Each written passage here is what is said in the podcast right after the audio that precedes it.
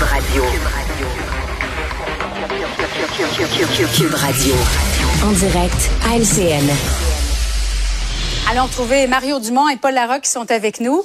Euh, à la suite du décès en devoir terrible de cette policière de la Sûreté du Québec, l'Association des policières policiers provinciaux qui demande des changements significatifs, par exemple, lorsque les policiers interviennent sur les lieux après un appel au 911, ils aimeraient savoir si la personne est potentiellement violente en raison de problèmes de santé mentale. Mario, est-ce que c'est un souhait qui est réalisable sur le terrain?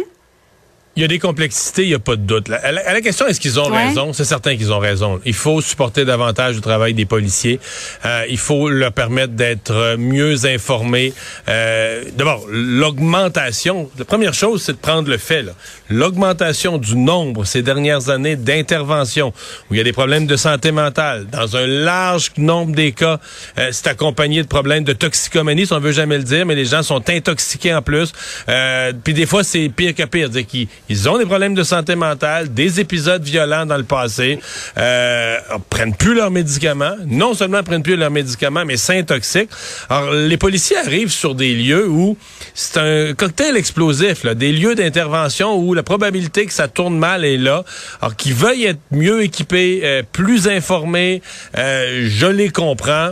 Euh, tout ça nous coûte extrêmement cher parce que dans certains cas, c'est mmh. deux, trois patrouilles de policiers. Et on nous raconte des fois les policiers des mêmes cas problèmes. On intervient deux fois dans la semaine, trois fois dans la semaine. Donc là, on sait. C'est comme si tout ce qui est systèmes sociaux, troubles mentaux, on s'est déchargé, des institutionnalisations. Mais euh, on a créé d'autres problèmes à côté. là. Paul, si la réponse est oui, si on a affaire à quelqu'un qui est potentiellement explosif, que doivent faire les policiers?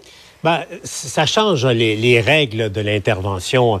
Euh, Julie, prenons le cas de Louisville. Si Maureen Bro et son partenaire de patrouille avaient su avec qui ils devaient composer, c'est clair qu'ils auraient probablement appelé tout de suite une autre patrouille en renfort, euh, sinon davantage.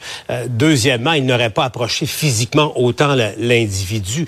Malheureusement, ils ne savaient pas euh, avec qui ils faisaient affaire. Ça pose la question de fond. Mario le, le, soulève évidemment, la protection des renseignements personnels, la confidentialité des dossiers médicaux. Mais dans le cas du, du tueur de, de Louisville, cinq fois, Julie, cinq fois, il s'était retrouvé devant le tribunal en procès et euh, le tribunal avait conclu qu'il n'était non criminellement responsable pour cause de problèmes psychiatriques. Et dans les cinq cas, c'était des gestes extrêmement violents, agressifs et agressants euh, sur, sur ses victimes. C'est clair que si les policiers avaient su ça, euh, ils ne seraient pas intervenus de la même façon un lundi soir dernier. Cela dit, est-ce qu'il peut y avoir des exceptions pour les cas lourds comme ça? C'est probablement la, piste qui devrait être explorée, hmm. Julie le premier ministre Justin Trudeau qui continue de faire la promotion de son budget.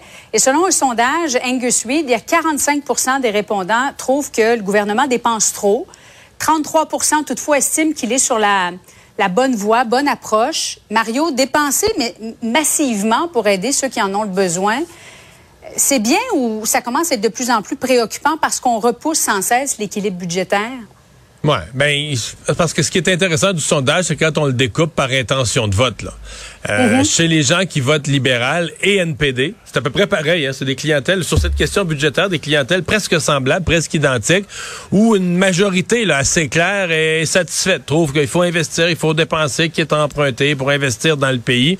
Donc, c'est vraiment les électeurs conservateurs et les électeurs bloquistes là, qui trouvent que le gouvernement fait les mauvais choix, devrait s'occuper davantage de, de rigueur budgétaire et dépense trop. Donc, pour M. Trudeau, c'est limite un peu. Là. On sent que quand on le met sur l'ensemble de la population, il y a une claire majorité qui pense qu'il dépense trop.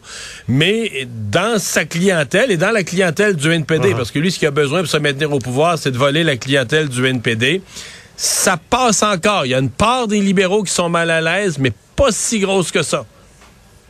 Oui, Paul, ça dépend où on se loge finalement, côté conservateur ou libéraux euh, avec ses alliés NPD. Et, au plan électoraliste mm. comme tel, Justin Trudeau est, conséquent avec les décisions du budget et, laboure le terrain à partir du centre jusqu'à la gauche. Donc, euh, et c'est clair, ça va, ça va être euh, le face à face qui se dessine avec Pierre Poilievre. Et puis, attendez-vous à l'autre question éventuellement de Justin Trudeau, là, lui qui justement se fait questionner sur l'ampleur des dépenses. La prochaine question qui va venir au cours des prochains mois, elle sera retournant à M. Poilièvre, ah oui, vous allez faire quoi, vous? Vous allez couper où pour atteindre l'équilibre budgétaire? Euh, et c'est là que le face-à-face, le, choc va se produire. New York se prépare à une comparution historique. Attendons de voir les, les véritables chefs d'accusation. Il y en aura une trentaine selon CNN.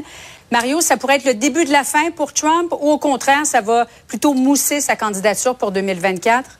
Moi, je suis pas citoyen américain, mais comme citoyen d'une démocratie qui jadis prenait les États-Unis comme le modèle de la démocratie ou un des modèles dans le monde. Tout ça désolant. C'est un cirque terrible. Et puis, tu sais, logiquement, là, quand dans un pays normal avec des institutions normales, quand, quand un candidat qui est en course pour un poste électif est accusé au criminel, ben sais, sa course, tu mets X dessus, fini. là. C'est fini, là. Ben oui. Et là, tout à coup, on se dit, ah, ben, ça pourrait peut-être l'aider, tu sais, sans dire long sur comment tout est à l'envers, là. sais, autour de Trump, là, tout est à l'envers. Il n'y a, a, plus de logique qui tienne.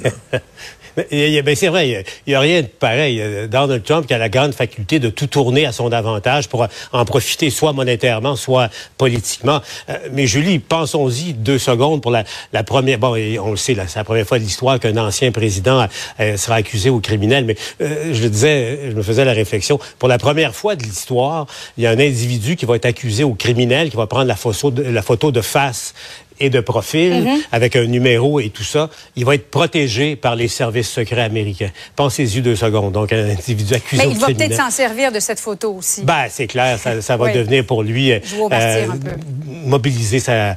Euh, D'ailleurs, 20h15 demain, son discours est déjà annoncé. Mais est-ce que ça va durer? Parce que la, primaire, là, dans l'Ohio, ça commence dans, dix mois. Attention, euh, c'est long, dix mois.